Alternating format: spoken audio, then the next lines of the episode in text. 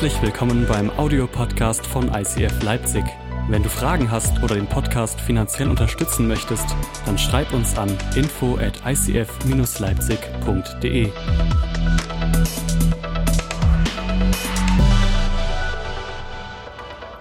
Yes!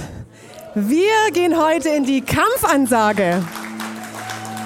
Und ich habe heute die Ehre, mit euch die Predigtserie abzuschließen. Wir haben uns in den letzten Wochen angeschaut, wie es ist, wie ein Wolf zu denken, zu handeln, zu sprechen. Und heute geht es darum, kämpfe wie ein Wolf. Habt ihr Bock? Sehr gut. Ich bete zum Anfang und dann starten wir direkt rein. Ich habe heute viel vor mit euch und ich habe richtig Lust. Okay, Jesus, danke, dass du hier bist. Danke, dass du jetzt durch mich sprechen möchtest. Und vor allem freue ich mich darauf, dass du für jeden Einzelnen hier im Raum etwas Großartiges heute bereithältst und dass du zu jedem heute sprechen willst. Und wir wollen uns jetzt vor dich stellen, wir wollen unsere Herzen öffnen für dich und für das, was du bereithältst, weil wir wissen, dass du es gut mit uns meinst und uns liebst. In Jesu Namen, Amen. Vielen Dank, Philipp. Ich liebe ja die Bratsche, unglaublich. Oh, es ist ein Traum.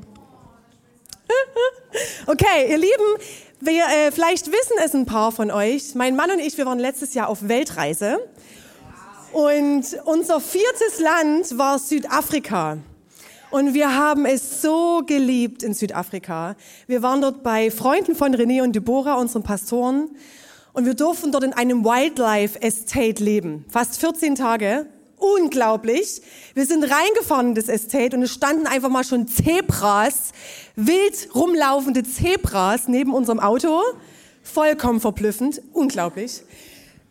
Und wir wollten einen Berg hochwandern. Und dieser Berg ist ja besonders. Für alle, die das nicht wissen, bevor René und Deborah nach Leipzig gezogen sind, waren sie auch in Südafrika. Genau dort in diesem Wildlife Estate.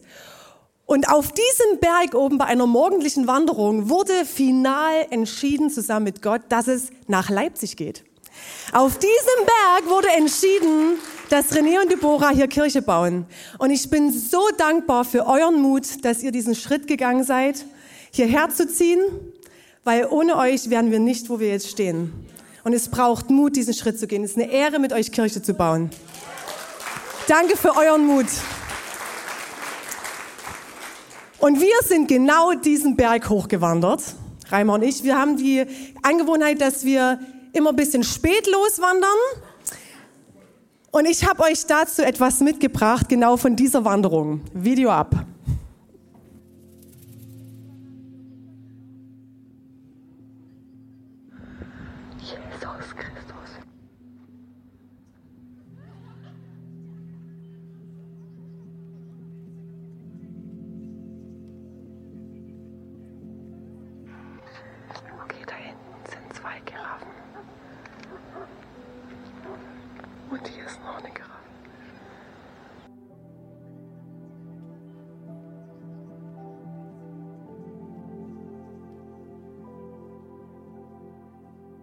Ach du Scheiße. Hier sind noch Zebras. Oh mein Gott, da läuft eine Giraffe vorbei. Oh mein Gott, das ist so krank. Und jetzt kommt Zebra. Da, da wedeln Schwänze, das sind Zebras.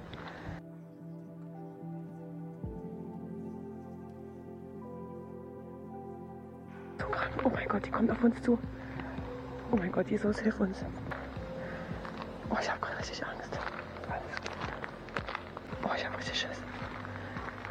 Da sind noch mehr Giraffen.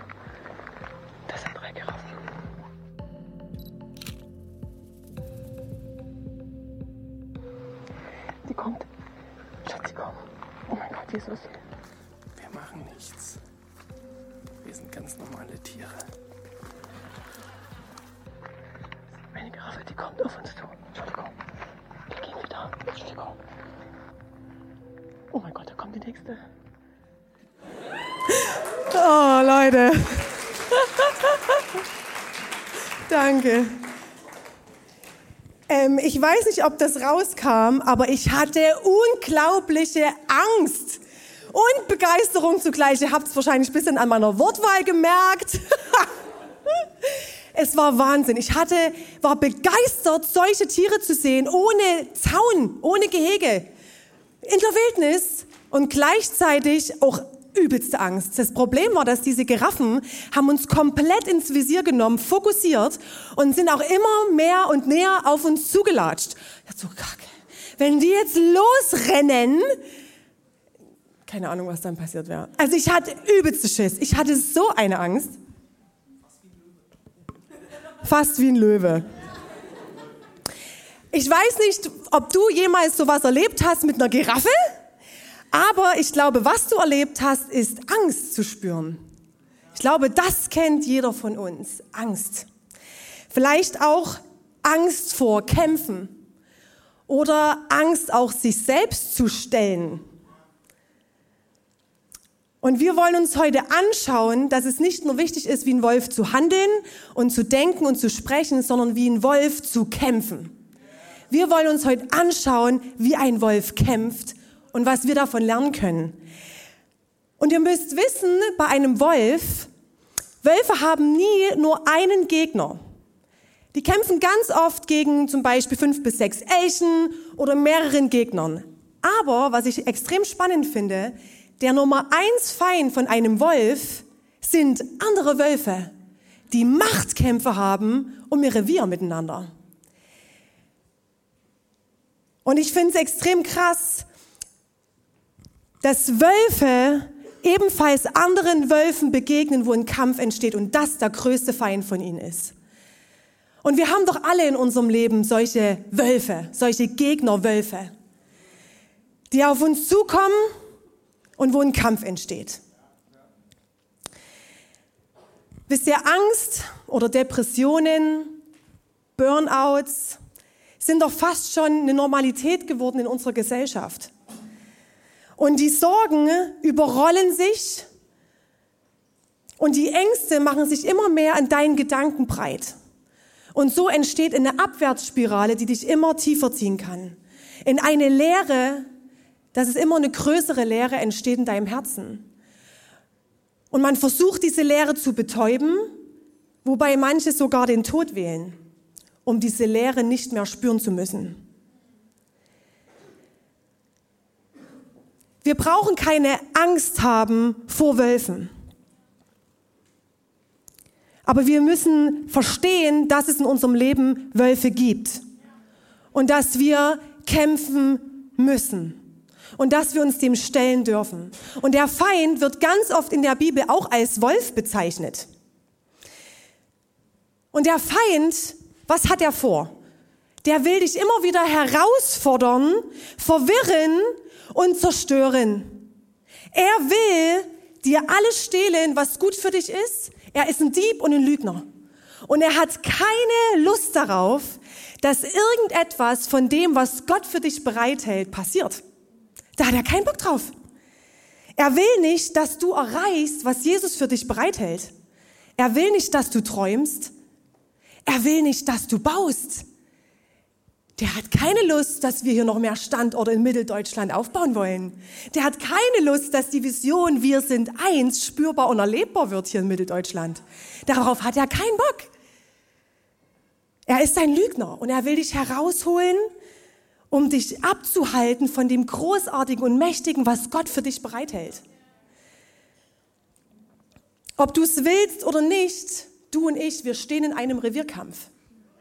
Wir stehen in einem Kampf und es geht um die Frage, wer ist in dem Kampf der Chef? Wer hat das Sagen? Wer hat das Sagen in deinem Leben? Und dann kommt Jesus und die Bibel schreibt in Philippa 4 bis 6, 4 Vers 6, macht euch keine Sorgen, sondern bringt eure Anliegen im Gebet mit Bitte und Danksagung vor Gott. Macht euch keine Sorgen. Aber die Wölfe gibt es.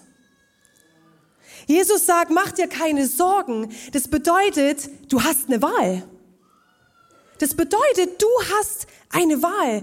Die Sorgen werden immer mehr dazu führen, dass du in diese Abwärtsspirale gehst und in diese Abwärtsspirale kommst, aber du hast eine Wahl. Du hast eine Wahl. Denn, und jetzt kommt die Herausforderung, Du kannst dir nicht Sorgen machen und gleichzeitig anbeten. Das geht nicht. Du kannst dir nicht Sorgen machen und gleichzeitig anbeten. Aber durch Jesus Christus, oh, habe ich das gut betont, Jesus Christus, jetzt seid ihr wieder wach, Jesus Christus, durch Jesus Christus, durch Jesus Christus hast du Einfluss und kannst dich dem Kampf stellen. Durch ihn kannst du dich dem Kampf stellen und das tut mal weh und es ist herausfordernd. Das ist wie mit einem ausgerenkten Arm. Der muss so erst wieder eingerenkt werden, dass er gesund werden kann. Es tut erstmal weh, es ist nicht immer schön, aber du kannst dich dem Kampf stellen. Und wie kannst du jetzt gewinnen? Und mein erster Punkt für dich heute ist, wähle die richtige Waffe. Paulus schreibt im 2. Korinther 10, Vers 3 bis 5, natürlich bin ich auch, bin auch ich nur ein Mensch, aber ich kämpfe nicht mit menschlichen Mitteln. Ich setze nicht die Waffen dieser Welt ein, sondern die Waffen Gottes. Sie sind mächtig genug, jede Festung zu zerstören, jedes menschliche Gedankengebäude niederzureißen, einfach alles, alles zu vernichten, was sich stolz gegen Gott und seine Wahrheiten erhebt. Alles menschliche Denken nehmen wir gefangen und unterstellen es Christus, dem es gehorchen muss. Was für eine Kraft steckt in diesem Bibelvers. Wir nehmen alles, unterstellen es Christus, dem es gehorchen muss. Was sind die menschlichen Waffen? Wenn du dich erinnerst an einen Streit, an einen Kampf mit dir selbst, an einen Streit mit deinem Ehepartner, in deiner WG, wie oft kommt Hass und wir reagieren mit Hass? Wie oft laufen, laufen wir davon oder gehen mit Aggression darauf los, schnauzen zurück, gehen in den Kampf mit Vorwürfen, mit Schuldzuweisungen? Wie oft passiert es, dass wenn Feindseligkeit kommt, wir auch mit Feindseligkeit reagieren und es nicht schaffen, anders zu reagieren? Und vielleicht Kommt es da, dass wir Angst vor dem Kampf haben? Angst davor, was jetzt auf uns zukommt? Oder Angst davor, uns mit uns selbst auseinanderzusetzen? Angst davor, selbst als Schuldiger dastehen zu müssen? Angst davor, vielleicht sich eingestehen, hey, ich habe hier was falsch gemacht und ich gebe es zu und ich bitte dich um Vergebung? Paulus ist extrem klar. Der sagt, nein, ich nehme nicht die menschlichen Waffen, ich nehme die göttlichen Waffen. Wie kannst du lernen, anders zu reagieren, anderen, in, anderes in Kämpfen zu agieren? Weißt du, am Ende ist es doch wie ein Auto. Ein Auto muss immer an eine Tankstelle. Jetzt, okay, okay, okay. Bleib bei mir. Ein Auto muss immer an die Tankstelle und muss immer wieder Benzin auffüllen, damit es vorankommt. Immer wieder. Wenn du vor einem Kampf stehst, ist es extrem wichtig für dich, dass dein Tank voll ist, dass du gefüllt bist mit dem Heiligen Geist, dass du gefüllt bist mit Jesus, dass du vielleicht dich aus der Situation rausziehst und sagst, okay, ich gehe jetzt erstmal ins Gebet und frage Gott, wie schätzt du die Situation gerade ein? Was denkst du hier gerade über die Situation? Lieg ich falsch? Lieg ich richtig? sollte ich mich erstmal sortieren und dann anders, mit einer anderen Einstellung wieder auf die Person zugehen? Vielleicht schaust du in die Bibel und guckst dir mal an, was Jesus zu bestimmten Situationen und zu bestimmten auch Lebensmuster oder zu bestimmten Themen sagt. Vielleicht kannst du deinen Tank füllen, indem du dir die Wahrheiten anschaust, die Jesus für dein Leben bereit hat. Was spricht er aus über dich? Wie sieht er dich? Vielleicht ist es dran, einen Glauben zu entwickeln, der so fest ist und der aussagt in dir, hey, mit Gott ist alles möglich. Ich kann das schaffen. Ich kann durch diese schwere Zeit durchgehen. Dich auf den Sieg zu stellen und zu sagen, Gott, du bist Mensch geworden und du bist hier am Kreuz gestorben für mich, auferstanden und hast den Tod besiegt. Und was ist denn Tod am Ende? Hey, am Ende beginnt es schon hier auf der Welt, bei uns. Alles, was Beziehungen zerstört, Hass, Neid, Eifersucht, alles, was sich von Gott trennt, da beginnt schon Tod. Es beginnt schon hier. Und wie ein Auto immer wieder an die Tankstelle muss und sein Benzin auffüllen muss, damit es weiterkommt, so ist es mit unserem geistigen Leben. Du wirst den Kampf nicht gewinnen, wenn dein Tank leer ist. Und ich habe eine unglaublich gute Story für euch dabei. Oh, ich bin begeistert. Und zwar, vielleicht kennt ihr alle Corrie ten Boom. Eine krasse Frau. Sie kam ins KZ, weil sie Juden versteckt hatte. Und sie hat im KZ überlebt. Und 1947 predigte sie in einem Gottesdienst und erzählte von ihrer Zeit im KZ.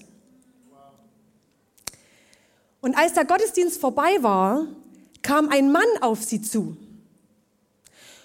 Und sie erkannte den Mann und merkte, das ist mein ehemaliger Wächter aus dem KZ, der Christ geworden ist und der dort an dem Tag da war. Und dieser Wächter kam auf sie zu und sagte, kannst du mir vergeben? Leute, bleibt bei mir. Was für ein Kampf muss jetzt in ihr losgegangen sein? Was muss abgegangen sein? Was muss sie durchdacht haben in diesem Moment? Und ich nehme ihr es nicht übel, wenn sie Hassgedanken hatte. Sorry. Aber ganz ehrlich, ich nehme es ihr nicht übel, wenn sie am liebsten den umgeboxt hätte. Was für ein Kampf, was für ein Wolf rennte auf sie zu. Was für ein Kampf. Und wisst ihr, was sie machte? Sie betete. Sie betete und sagt, Jesus, hilf mir. Hilf mir jetzt. Und dann kam der Gedanke, super tief, super gut, Leute, hört mir zu. Vergebung ist in erster Linie kein Gefühl, sondern ein Akt des Willens. Vergebung ist kein, in erster Linie kein Gefühl, sondern ein Akt des Willens. Und sie wurde plötzlich fähig dazu, die Hand ihm hinzureichen und sie sagte, ich vergebe dir. Ich vergebe dir von ganzem Herzen. Was für eine Kraft steckt hier drin. Wir haben andere Waffen, mit denen wir unseren Wölfen, die auf uns zurennen, begegnen können. Jede andere Reaktion von ihr hätte zu noch mehr Zerstörung geführt, in ihr und in dem Wächter. Und schaut euch mal den Wächter an. Was muss in ihm vorgegangen sein? Er hat verstanden, was für schlimme Sachen er gemacht hat in seiner Vergangenheit. Und er hat in diesem Moment tiefe Vergebung erlebt. Er hat Heilung erleben dürfen durch die Vergebung, die möglich war, weil Jesus schon längst vergeben hatte. Was für eine Kraft steckt hier drin. In Galater 5, 22 bis 23 steht die Frucht hingegen, die der Geist Gottes hervorbringt, wenn unser Tank gefüllt ist, wenn wir mit Jesus verbunden sind. Diese Frucht besteht in Liebe, in Freude, in Frieden, in Geduld, in Freundlichkeit, in Güte, in Treue, in Rücksichtsnahme und in Selbstbeherrschung. Und das war möglich bei Corrie Boom. Aus Hass kann plötzlich Liebe werden. Aus Nervosität und schwierigen Situationen können wir geduld, geduldig werden, wo wir vielleicht normalerweise gar nicht geduldig wären. Wir können den, wir können dieses feindliche Feuer, was auf uns einprasselt, bekämpfen. Wenn ein feindliches Feuer auf dich einprasselt, kannst du dem entgegenkommen, indem du in Flammen stehst indem du in Flammen stehst, erfüllt von dem Heiligen Geist, indem du brennst für Jesus. Denn der Feind kann nichts verbrennen, was bereits brennt. Geil, oder? Der Feind kann nichts verbrennen, was bereits brennt. Steh in Flammen. Ist dein Tank voll? Bist du eng mit Jesus? Und du wirst brennen. Du wirst Feuer haben für ihn. Und der Feind kann dir nichts anhaben. Nichts. Und ich komme zum zweiten Punkt. Gebe nicht auf. Denn wie oft schaffen wir das, was ich gerade euch mitgegeben habe, für einen Tag, für einen Moment. Aber bleiben wir dran. Gebe nicht auf. Ich glaube, in unserer Gesellschaft ist es ziemlich, ja, normal nicht, aber wir geben schnell auf. Ich finde, unsere Gesellschaft ist eine Gesellschaft, wo wir immer schneller aufgeben. Es wird hart, es wird anstrengend und wir geben auf. Es wird nichts. Und ich habe für euch ähm, nochmal eine Story von mir mitgebracht aus unserer Weltreise. Am Ende unserer Weltreise waren wir in Bolivien. Ja, ein paar kennen es, ein paar haben uns verfolgt auf YouTube. Ja, wir waren in Bolivien und in Bolivien, müsst ihr euch vorstellen, waren politische Unruhen zu der Zeit und unser Plan war, hey, wir fahren nach Bolivien, in La Paz. Ähm, das ist eine der größten Städte und dort verbringen wir drei Tage, zwei Nächte und dann reisen wir weiter nach Chile und Argentinien. Traumhafter Plan, Bilderbuch, Feeling, wow. Wir kommen in La Paz an und durch die politischen Unruhen entstande, ja, es entstanden immer mehr Demonstrationen, es wurde immer aggressiver in der Stadt. Wir hatten ein Hostel relativ im Zentrum, da kam auch immer mal eine Tränengaswolke in den Hof rein. Es war sehr angenehm. Und am Ende war es so, dass wir durch die politische Situation vor Ort drei Tage dort nicht verbracht haben, sondern 13 Tage. Wir waren am Ende 13 Tage vor Ort. Und das haben wir aber erst am Ende gewusst. Nach den drei Tagen, nach den drei geplanten Tagen sind wir jeden Tag neu, sind wir früh aufgestanden, haben unsere Sachen gepackt, haben unseren Bus, unsere Bus-E-Mail, unsere Bestätigung rausgeholt, wir sind zur Straße gelaufen und haben gewartet auf unseren Bus. Und jeden Tag kam er nicht. Jeden Tag sind wir mit einer Hoffnung rausgegangen und der Bus kam nicht.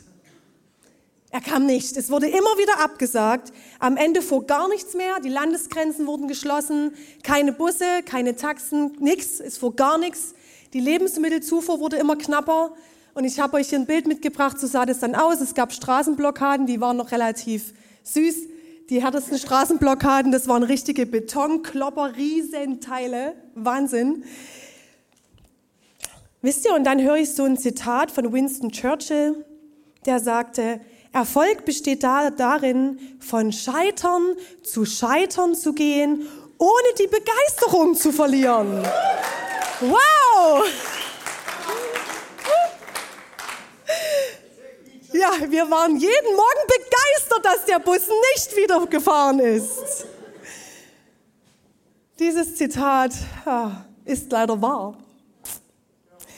Ich weiß nicht, wo du gerade stehst, ob du gerade in einer in einem, Lebens, in einem Lebensabschnitt bist, in einem, in einem Kampf stehst, vor, einem, vor einer Herausforderung stehst, wo du eigentlich gerade das Gefühl hast, ich will aufgeben. Aber ich gebe dir heute mit, es wird nicht nur eine Runde sein. Es braucht immer mehrere Runden. Die, die verheiratet sind, du hast einmal das Streitgespräch mit deinem Mann, dass bitte die dreckigen Klamotten in den Wäschekorb sollen. Und dann hast du das Gespräch nie wieder. Ist eine Illusion.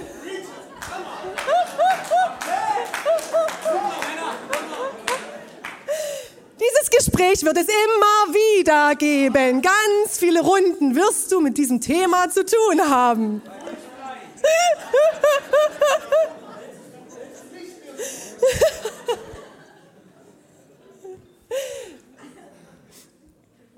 Ich gebe dir heute mit, geb nicht auf. geb nicht auf. Aber mal im Ernst. Das Volk Israel ist siebenmal um die Mauern rumge, rumgerannt, bis die Mauern fielen. Siebenmal.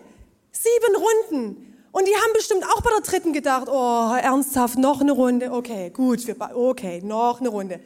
Siebenmal.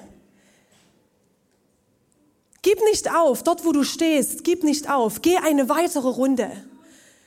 Und ich frage mich, hey, wie gehst du rein? Wenn du schon damit reingehst und sagst, hey, ich mache nur eine Runde, ich schaff's eh nicht bis zum Schluss.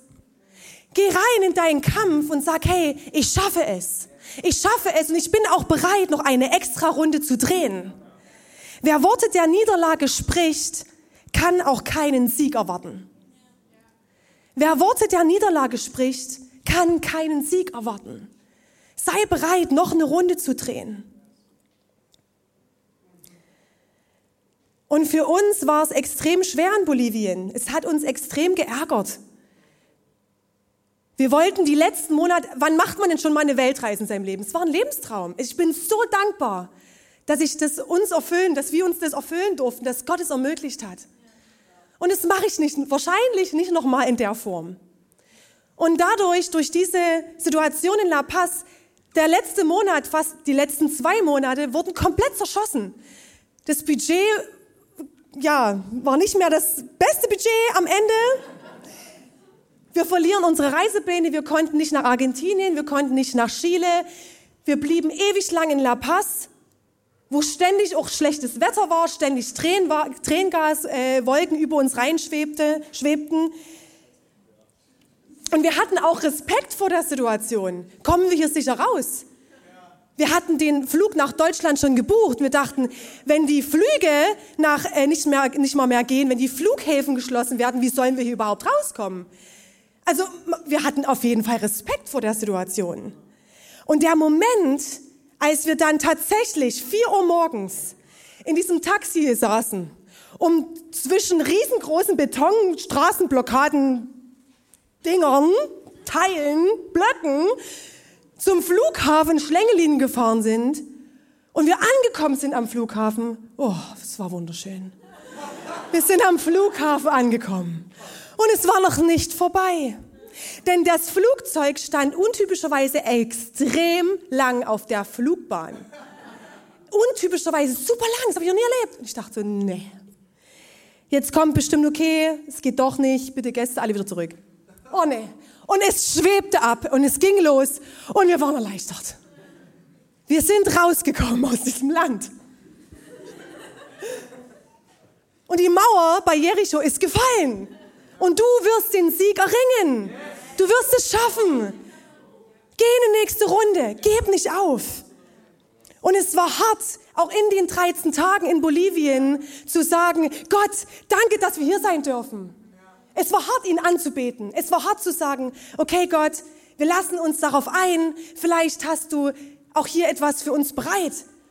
Vielleicht hast du dafür bereit, dass wir jetzt hier zur Ruhe kommen können, dass wir diese Reise verarbeiten können, dass Reimer ja, konnte YouTube-Videos schneiden, wurde kreativ, wir hatten Raum. Das war sackenschwer, das anzunehmen. Dass das vielleicht auch Gottes Plan sein kann, dort jetzt auszuharren es ist für uns eigentlich gefühlt gerade schwer und wir schaffen es nicht. Und wie soll das alles werden? Aber die Zeit ist am Ende eigentlich ein Segen. Am Ende haben wir super, super enge Freunde aus Südafrika kennengelernt, die zusammen mit uns dort festhingen im Hostel. Wir haben jeden Abend miteinander verbracht. Wir haben jedes Essen miteinander geteilt. Wir haben über Ehe gesprochen. Wir haben über Jesus gesprochen. Es waren auch Christen. Wir haben füreinander gebetet, uns ermutigt. Und es war so, unser Tank wurde so aufgefüllt. Und das war in diesen 13 Tagen. Und ich komme zum letzten Punkt und ich liebe diesen Punkt. Leute, ihr müsst jetzt noch wach bleiben. Seid ihr noch wach? Okay, sehr gut. Der letzte Punkt. Worship ist Krieg. Jetzt geht's ab. Okay. Worship ist Krieg. Ich möchte mir jetzt die letzten Minuten mit euch nehmen und anschauen, wie ist Jesus mit Kämpfen umgegangen? Wie ist Jesus mit Wölfen umgegangen, die auf ihn zugerannt sind? Wie bei Corrie oder wie meine Bolivien-Reise, was am Anfang ein Kampf war. Wie ist er mit Kämpfen umgegangen? Bevor er in seinen größten Kampf ging, nämlich die Kreuzigung, war er im Garten Gethsemane. Er saß im Garten Gethsemane und in der Bibel steht, dass er fast zusammenbrach von der Last, die er zu tragen hatte. Er wusste, was vor ihm steht. Er wusste, gleich kommt mein größter Kampf. Und er saß im Garten Gethsemane, betete und sagte, Vater, lass es an mir vorübergehen. Nimm es von mir. In der Bibel wird gesprochen von Todesängsten. Er erlitt Todesängste. Er schwitzte so sehr, dass Blut auf dem Boden tropfte. Er hatte Angst vor der wohl größten Schlacht jemals. Und wisst ihr, was dann passierte? Er durchkämpfte diesen Moment der Angst und sagte am Schluss, aber dein Wille soll geschehen und nicht meiner. Dein Wille soll geschehen und nicht meiner. Er machte sich bereit für den großen Kampf. Er machte sich bereit und er nahm die Verantwortung, er nahm die Herausforderung, er nahm die Herausforderung an. Dieser Moment im Garten Gethsemane ist ein Moment, wo er sagte, trotz allem, wie ich mich gerade fühle, nehme ich die Herausforderung an, ich nehme den Kampf an und ich vertraue dir, dein Wille soll geschehen und nicht meiner. Bist du bereit zu sagen, ich stecke hier gerade in einem riesigen Kampf. Ich fühle mich hundeelend. Ich weiß nicht, wie ich diesen Kampf durchleben soll. Ich weiß nicht, wie ich sieben Runden laufen soll, wie die Israeliten um Jericho rum. Bist du bereit zu sagen, ich nehme es an, weil ich dir vertraue, Gott. Dein Wille soll geschehen, nicht meiner. Du stehst über meinen Gefühlen, über meinen Ängsten, über meinen Wann, was wäre wenn? Aber was wäre, aber, aber, aber was wäre wenn? Aber, aber, aber was wäre, Gott steht drüber. Bist du bereit, diesen Schritt zu gehen? Und es geht noch weiter, es hört hier nicht auf. Bevor Jesus in diesen Garten Gethsemane ging, um dort diesen, diese Mission, die er hatte, anzunehmen, hatte er ein letztes Abendmahl, ein letztes Abendessen mit seinen Jüngern, das letzte Abendmahl. Und er hatte diese Zeit mit seinen zwölf Jüngern, und dann steht in Matthäus 26, Vers, Vers 30, direkt, das fand direkt statt nach dem Essen. Nachdem sie dann ein Loblied gesungen hatten, gingen sie hinaus an den Ölberg, in den Garten Gethsemane, wo Jesus betete und die Mission annahm. Was, was steht hier? Er aß mit seinen Jüngern und bevor er in den größten Kampf ging, sang er ein Loblied. Er sang ein Loblied. Er sang ein Loblied, bevor er in den größten Kampf ging, den es wohl jemals gegeben hat auf dieser Welt. Er sang ein Loblied.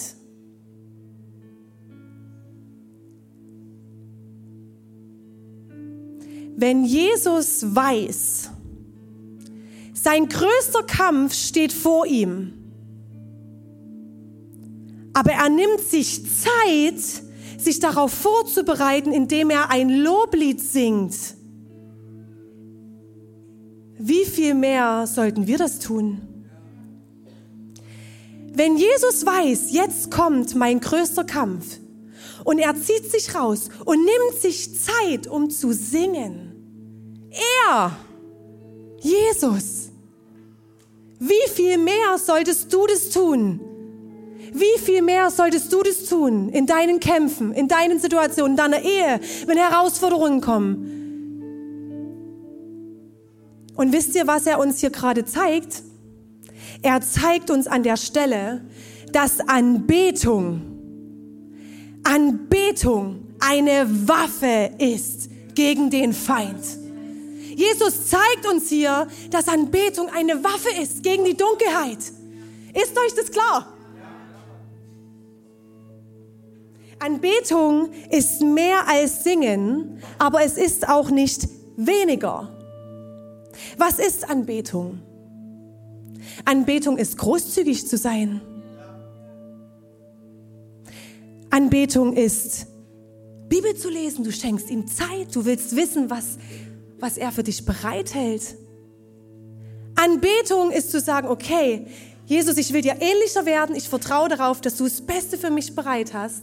Und ich möchte wissen, was du für mein Leben bereithältst.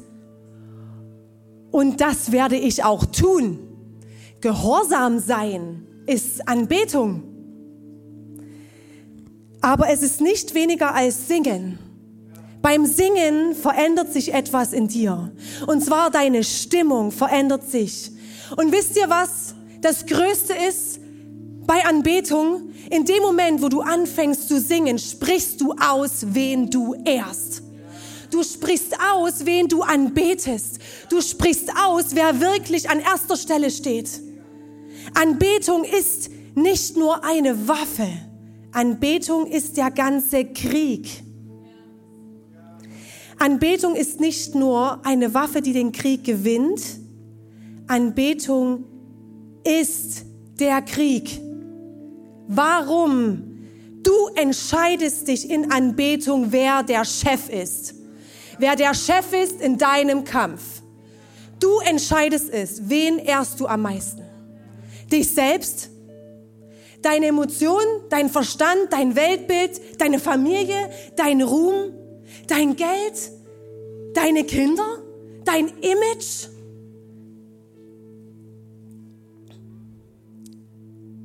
Wie geht es jetzt in der Story weiter? Das letzte Abendmahl fand statt mit den Jüngern. Bevor er sich in seinen größten Kampf hineinstürzte, sang er ein Loblied und stellt fest, entscheidet sich, Gott, du bist der Chef über diesen Kampf, der jetzt kommt. Ich stelle mich unter dir ich vertraue dir. Er ging in den Garten Gethsemane, nimmt die Mission an, unter Tränen. Ja, es war nicht leicht. Ja, aber am Ende sagt er, ich nehme es an. Dein Wille, nicht mein Wille.